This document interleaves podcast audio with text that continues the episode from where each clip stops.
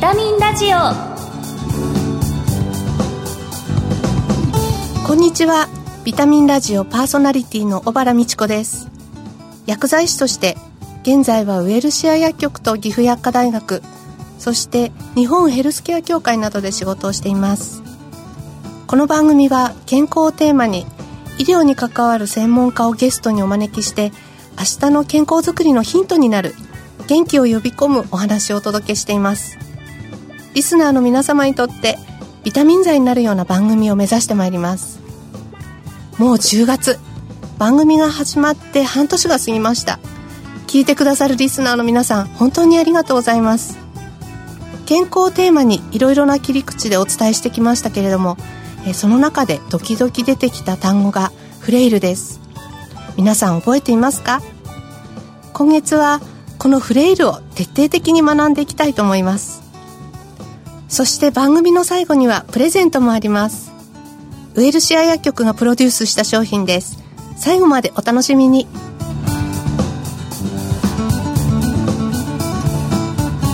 ビタミンラジオ。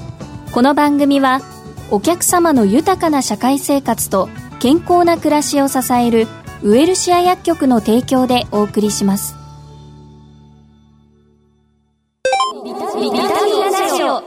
ビタミンラジオパーソナリティの原美智子です早速今月のゲストをご紹介いたします東京大学高齢社会総合研究機構教授の飯島克也さんですよろしくお願いいたします。はい、よろしくお願いいたします。飯島先生は、健康な方から要介護状態までの中間にあたる虚弱状態を指す言葉、フレイルを生み出された老年医学の本当に著名な医師でいらっしゃいます。また健康の視点から老年学のご研究を長年続けていらっしゃいます。早速、飯島先生のご略歴とご専門を教えてください。はい、あのー、私はですね、えー、医師なんですけれども、もともとあの心臓の専門の循環器内科医っていうのを若い頃やってたんですね。はい、で、そこから徐々に今度は高齢者医療、老年医学の方に、まあ、いわゆるウイングを広げて、で、今はですね、実は老年学って言うんですけども、まあ、高齢社会対応の街づくりを全般的にやるという、まあ、ある研究のね、えー、まあ、所属で、まあ、今、温度を取ってるっていう立場です。この老年学っていうのは、うん、そうすると、お医者さんが街づくりをしてますよっていう感じなんでしょうか、まあ、あの、僕自身は医師という立場で、そこにはコミットしてますけども、はい、まあ、それ以外に、例えば、医療系だけではなくてね、都市工学の専門の方、機械工学、例えば、認知症の方と、この車の運転とかを研究してくれてるメンバーとか、はい、あと、生きがいとは何ぞやみたいな、そういう、まあ、ちょっと人文社会系の方のね、はい、そういうことをやってる研究者とか、あと、産業界、企業の方々とみんなでこう、どうやって高齢社会対応の粘り強い、活気のある街づくりやっていこうかっていうことをやってるんですね。ぎゅっと凝縮されたもう街づくりの原点みたいなところの中心にいらっしゃるっていう感じですね。そうですね。まあ、複数の知恵をこう、総合知っていうんですかね。はい。はい、うん、あの、みんなの知恵を寄せ集めて、大きな柱を立てるっていう感じですね。その先生方から見た、その高齢者が抱える現在の問題点っていうのはどんなものがありますか、うん、医学の進歩っていうのは確実にね、はい、どんどんどんどん進んでおりまして、いろんな病気が克服できるようになったり、はい、で、その結果、長寿。より長生きできるようになってきたんですけども、やはりこの人間という動物も、やっぱり有限と言いますかね、命は有限なので、はい、やっぱりそこに老いっていうね、まあそういう別名で、こう、虚弱っていう、それはやっぱり避けられないんですよね。だからその虚弱に対して、まあ今日のね、あの話題提供の言葉を生み出していったわけなんですけども、はい、いわゆるこの虚弱期に入ってきた時に、より少しでも衰えない体、はい心を作っていくためにっていうところで今やっています。このフレイルっていう言葉は、はい、あの先生がもう本当にご提唱されたところからスタートして5年になると思うんですが、はい、あの、どんな状態を指す言葉なのか、ぜひ先生から定義など教えていただきたいと思います。はい、あの、フレイルっていうのは、実はまあ、日本語で言えば虚弱という意味なんですけどもね。それを実は英単語で訳すとフレイリティってちょっと聞き慣れない英単語なんですね。で、その ty を取った形容詞。それをまあ、いわゆる日本人向け、はい、日本向けにっていうこと、和製英語的な形で、フレイルと表現しようということにしたんですね。で、まあ、まず概念の前に、なぜこのカタカナ戦略っていうことなんですけども、一つはですね、やっぱり虚弱って言葉って空虚の虚に弱々しいで、はい、もう言葉そのままズバリっていうね、ちょっとこうブルーな、マイナスイメージなっていうのありますよね。ねなんかこう絵面で見えてきますよね。ねですからそれをまあフレイルという言葉で言い換えて、はい、健康合憲と要介護のちょうど中間地点を指すということになります。はい、誰しもが避けられない中間時期だと。はいその上で、しかもそれは体の、例えば肩が痛い、膝が痛いっていう、ある体のパーツパーツが衰えてきたという、体の側面だけではなくて、えー、例えばちょっとお出かけがめんどくさくなってきちゃうとかいう心理面だったりとかね。はい、あと、いつもご飯を一人で食べているとかですね。まあ、古食も含めた、はい、そういうちょっと人とのつながりがぐーっと薄くなってきちゃって、生活感がこう狭くなってきちゃうという社会的な要素。はい、そういう多面的な衰えというものが愛絡み合いながら落ちていく。それがいずれは自立度の低下につながっちゃうっていうのがこのフレイルなんですね。はい、で、もう一個実はフレイルの概念に重要なのが、でも頑張れば戻せるよと。いわゆる可逆性って言いますかね。はい、リバーシブル。頑張れば、まあ、大なり小なりなんですけど、戻せるよというところのメッセージがこのフレイルって言葉に実は入ってるんです。なんか虚弱って聞くと、なんか本当にもう弱々しいイメージですけど、その可逆性のあるフレイルっていうと、うねうん、少しなんか希望が見えてくるような、そうですね。そんなイメージがありますよね。で、しかもそれは、例えばある高齢者の方が、今日お薬をもらってきたそのお薬で戻るというわけではなくて、はい、むしろあなた次第ですよっていうところが強く入ってるんですね。は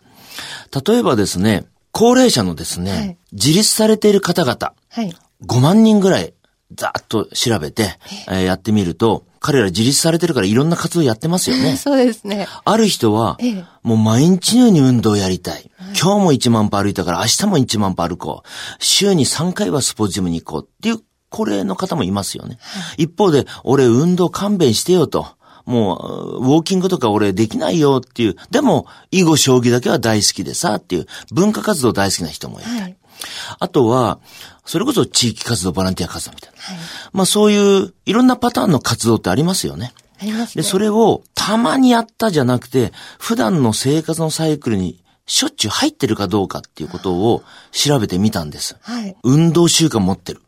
あとは文化活動しょっちゅう。あとは地域活動しょっちゅう。これそれぞれに丸、×、丸、×をつけていって掛け合わせて8つのグループに分けてみたところ、はい、やっぱり3つとも定期的にやってますって方は、やっぱり素晴らしいんです。はっきり言って僕真似できない。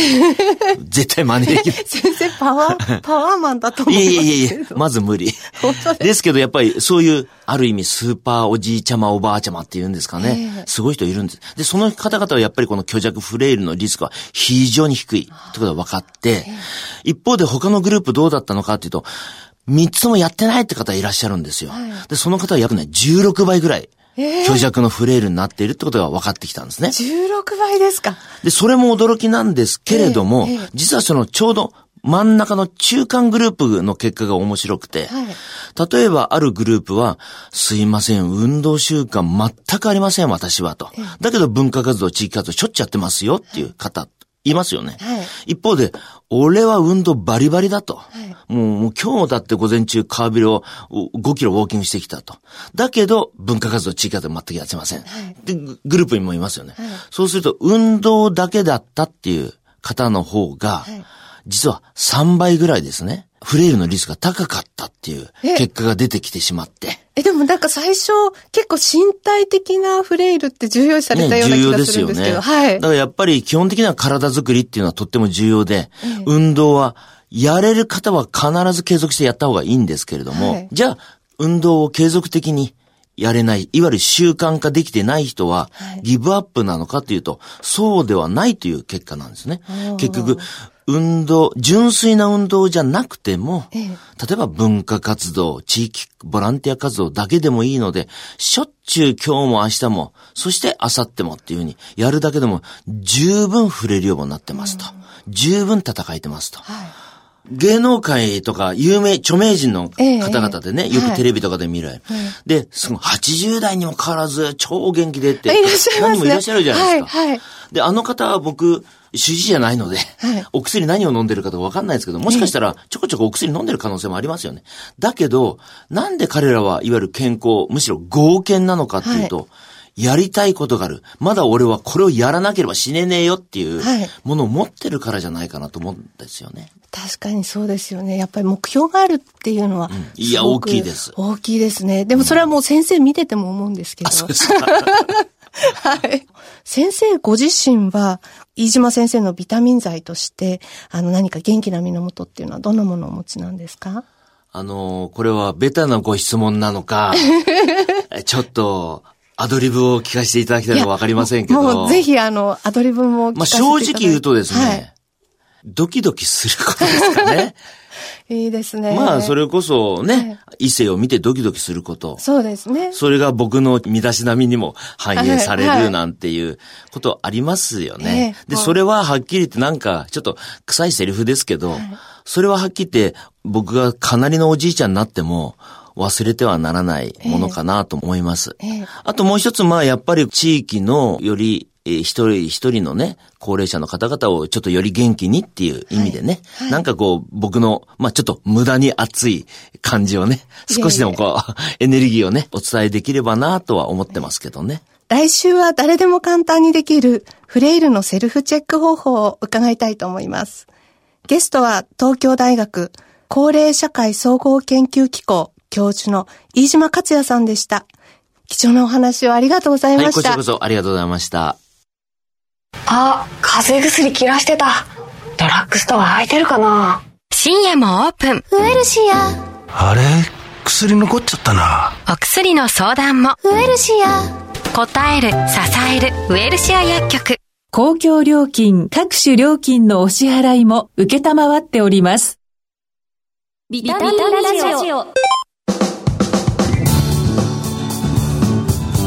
東京大学高齢社会総合研究機構教授の飯島克也さんのお話いかがでしたか？